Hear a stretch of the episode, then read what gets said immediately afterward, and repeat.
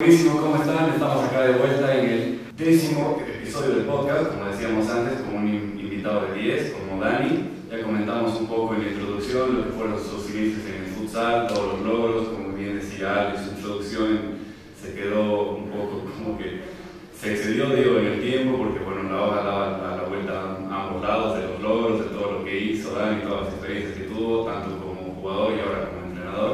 Pero bueno, ahora toca la parte 2, como ya sabemos, hacer un pequeño enganche y ver qué relevancia tiene para vos como jugador y como entrenador el tema de la nutrición, el coaching, el aspecto de lo mental y emocional. Así que te cedo la palabra para que arranque con la, nutrición, que fuera de que nos estaba contando un, una historia por ahí, micrófono buenísima, si la puedes contar nuevo, sí, por ahí estás. Tal cual, por ahí iba a empezar la verdad, porque esa, esa historia está buenísima tal vez para remarcar un poco cuáles son las diferencias, ¿no? Desde dónde se arranca cuando vamos a un torneo nacional, cuando vamos a un torneo internacional, respecto a otros equipos, otras selecciones, si la puedes contar, genial. Bueno, sí, les contaba de que en el Mundial nosotros estábamos en un mismo hotel con Canadá, Perú, España, y resulta que nos tocaba por turnos eh, bajar a comer eh, como junto a España. Claro. Y era increíble la disciplina y cómo se manejaba todo el cuerpo técnico y todo el personal que tenía España. Ellos estaban posados en un solo lugar y nosotros bajábamos como todos, ¿no? Ahí por, por grupos y todo. La anécdota pasa por el hecho de que era tan increíble todo lo que había en el buffet, en el lugar, que en una mesa de cuatro solo entrábamos dos jugadores bolivianos, pero por todo lo que nos traíamos de comida. En un rato de eso nos, nos damos cuenta que los españoles dejan de comer y empiezan a murmurar. Era horrible porque te sentías observado, que no, sé, no sé qué pasaba. haciendo mal? Sí, si algo ha pasado acá o qué pasa y se acerca el doctor de España y nos pregunta, con, se disculpa por el atrevimiento, pero le parece una curiosidad increíble y lo primero que nos pregunta es si nos íbamos a comer todos.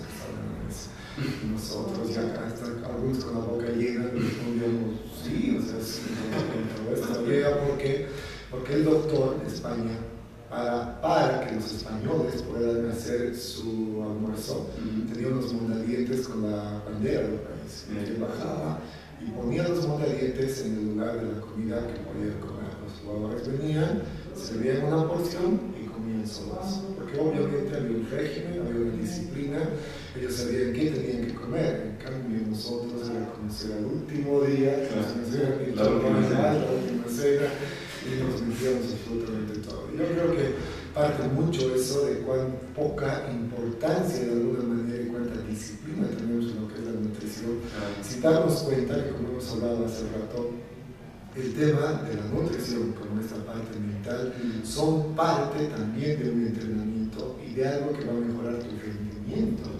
O sea, nosotros hablábamos en algún rato que Cristiano, que que Messi, uno de sus éxitos grandes, o como la, eh, la que maneja el Bayern de Múnich, lo ponía el énfasis total en lo que comes y lo que piensas. Y después vamos a entrenar. Entonces, creo que desde ahí me di cuenta mucho de que realmente necesitamos una disciplina nutricional increíble. Sí, obviamente, obviamente. O sea, es increíble esto que cuentas porque mm, creo que no es casualidad y, y, creo que ya lo sabemos también, ¿no? Como, como deportistas y como personas que estamos relacionadas con el deporte, de que cuando vemos a un equipo campeón o cuando vemos a algún deportista de un deporte individual campeón y tal y demás jugadores que compiten a un nivel muy alto, es porque, o sea, hay un trabajo detrás eh, inmenso, o sea, no es que entran a la cancha así, eh, ejercitan, practican la técnica y la físicamente y, y está hecho el jugador. Realmente estos detalles eh, importan muchísimo. Creo que nos estamos dando cuenta ya de alguna manera, ¿no? porque ahora como que ya tenemos más información, em, hay más nutricionistas también deportivos o nutricionistas. Eh, psicólogos deportivos también ¿no? en el país, pero creo que, que, ese es el camino justamente para poder eh, mejorar en el deporte que sea, en futsal ni hablar. Em, yo me acuerdo de, de con la, certificación que hice con Francis Holloway, un argentino que era eh, nutricionista de River Plate por muchos años. Y él decía de que en un 10% va a influir eh, la manera en la que te has alimentado, si te has alimentado bien o mal, ¿no? en el resultado. Entonces es, o sea, es un montón, 10%. ¿no? después tienes eh, técnicamente cómo has rendido, qué porcentaje físicamente, eh, mentalmente y tal. Entonces todo hace un conjunto realmente a, a los deportistas. Y bueno, Dani, vos que ahora eres entrenador y además también continúas jugando, ¿cómo ves este tema de la nutrición? ¿Se está eh, tal vez implementando un poco más? ¿Los chicos tal vez saben un poco más qué comer? Sí, sí, sí, obviamente. Nosotros, todos sabemos que el fútbol es el único eh, deporte profesional, después estamos en un amateurismo total y nosotros como entrenadores nos, volvemos podólogos, ¿no?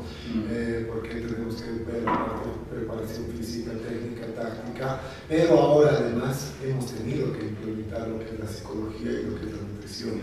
Y yo les comentaba, ¿no? en algún rato he tenido que adaptar lo que significa a la realidad de mis eh, muchachos el poderles dar una tabla nutricional, una dieta, pero que les permita mejorar ese rendimiento.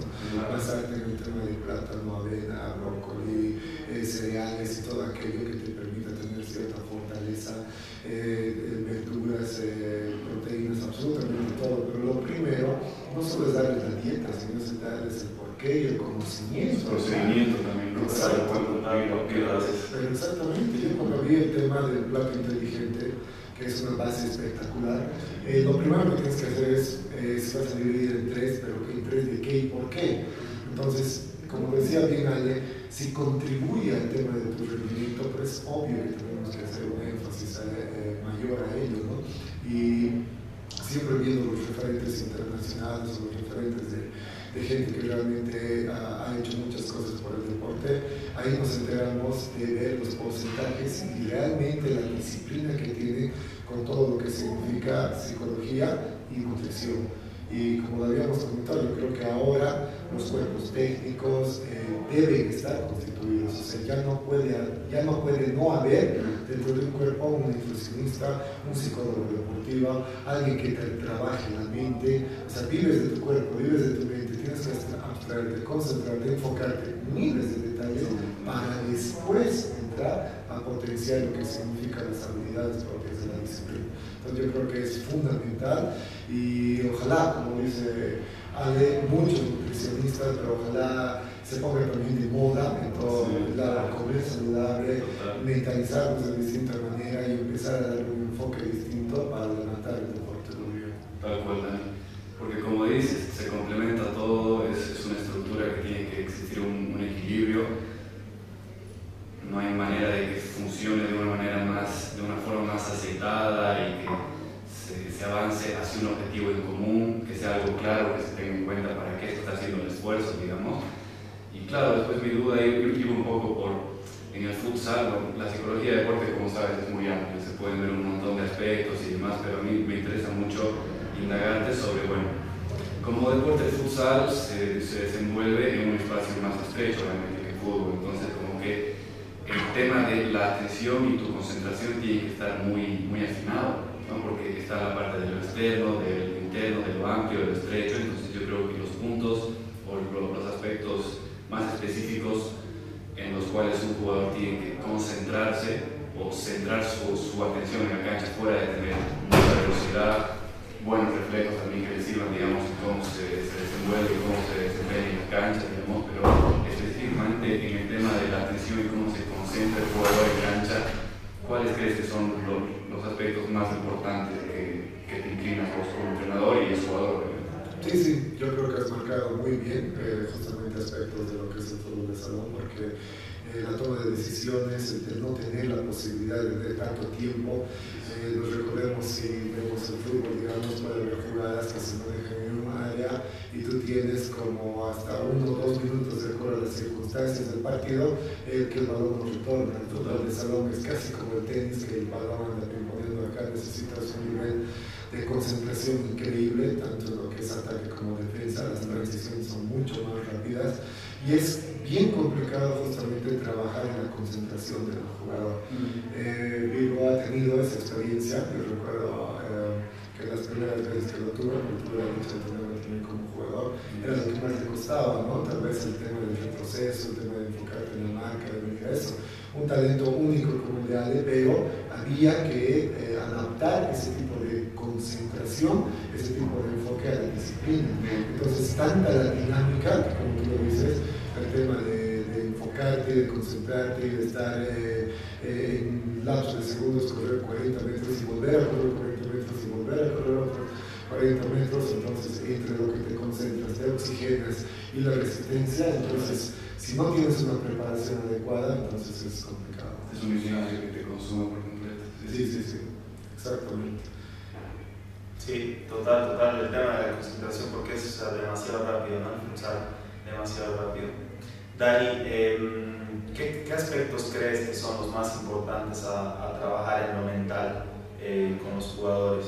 O sea, ¿qué, qué les dices? ¿no? Cuando estábamos hablando un poco de, de creer, estábamos hablando un poco de eh, eso, ¿no? O sea, lo, no sé, la, la, motivación, ¿qué es lo que quizás en lo que más haces hincapié? Yo creo que fundamentalmente es esto de creer y tener tu objetivo claro. Yo recuerdo a un periodista que nos escuchaba decir Bolivia es un país de las citas. Y quise indagar un poco más a qué se refería eso.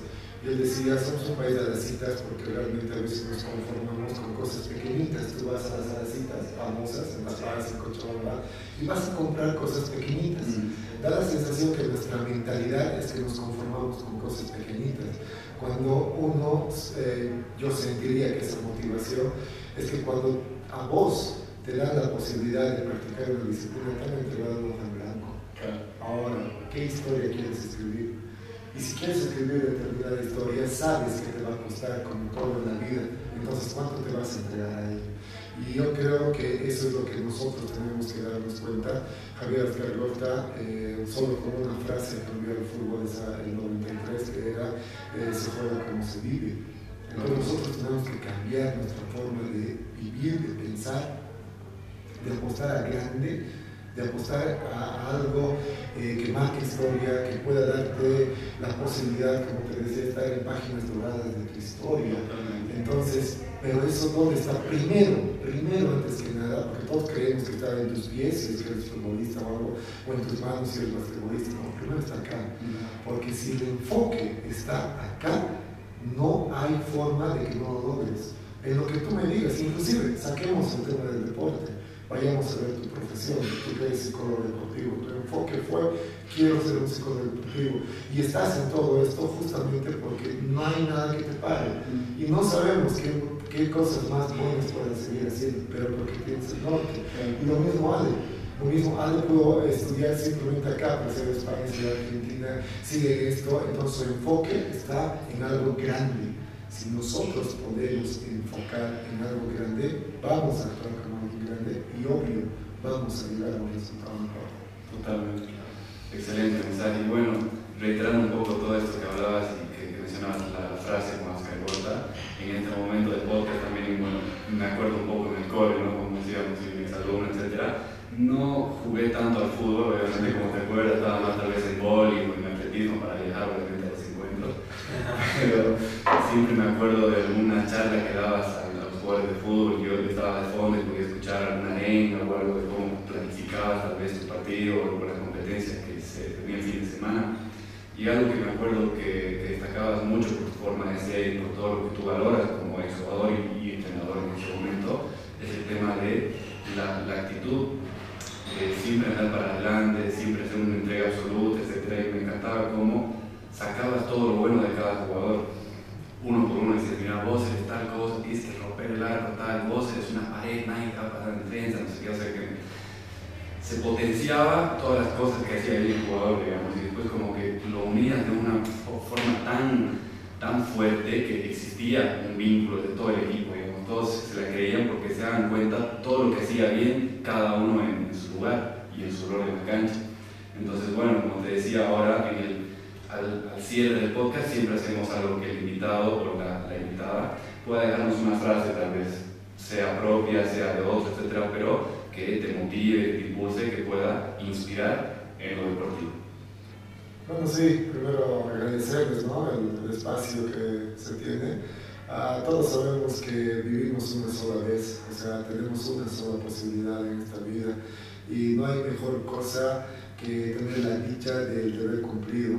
¿ya? Eh, yo creo que, como les digo, creer es lo más eh, importante. Eh, me encanta mucho, me encantaba y quisiera que eso se ponga de, de imagen, si me podrían ayudar con la imagen, se me la, la propaganda de Adidas que decía primero imposible, Sí. solo borraba. La in, claro, sí, Solo, se trata de eso. Tú decides si lo puedes volver y hacer posible. Los sueños solo se han inventado porque pueden hacerse realidad. Entonces no le temas a tu sueño. Los sueños solo se han inventado porque pueden hacerse realidad.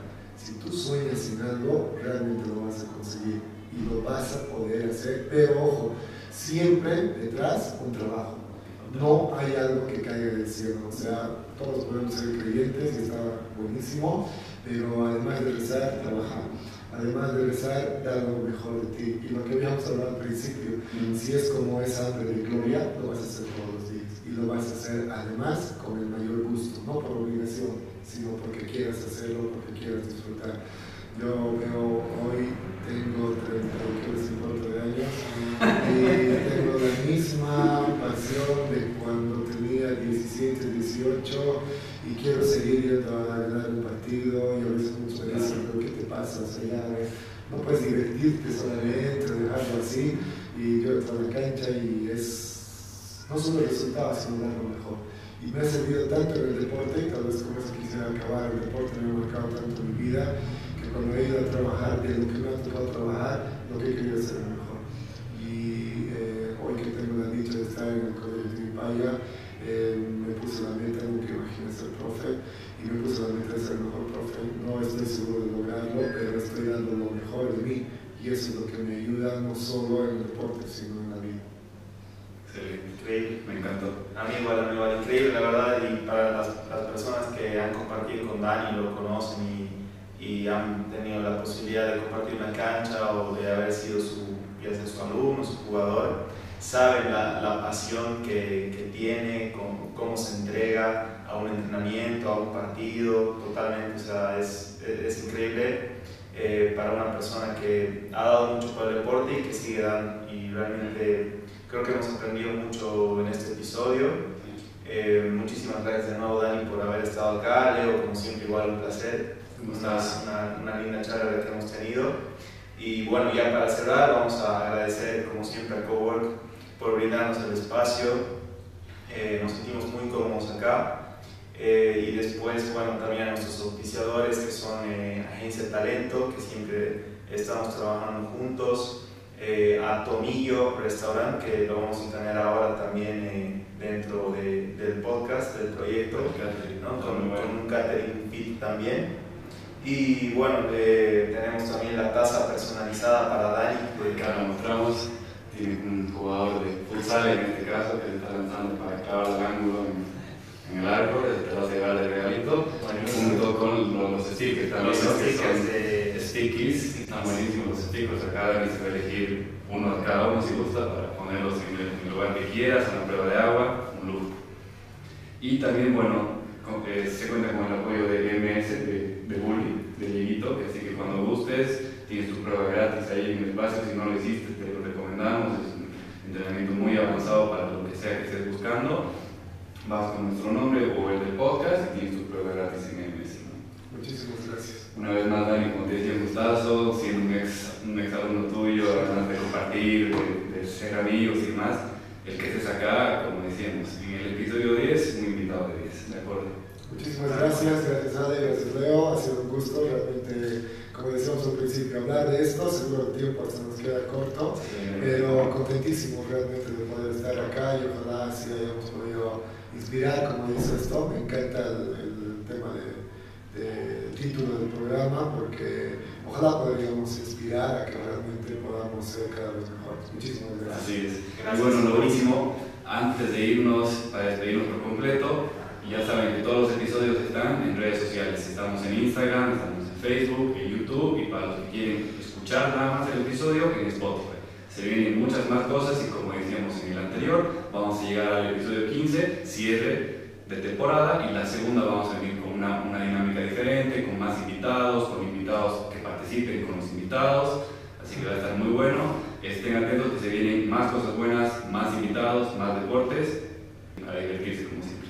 Nos vemos la próxima. Nos vemos la Chao, chao, próxima. cuídense. Gracias.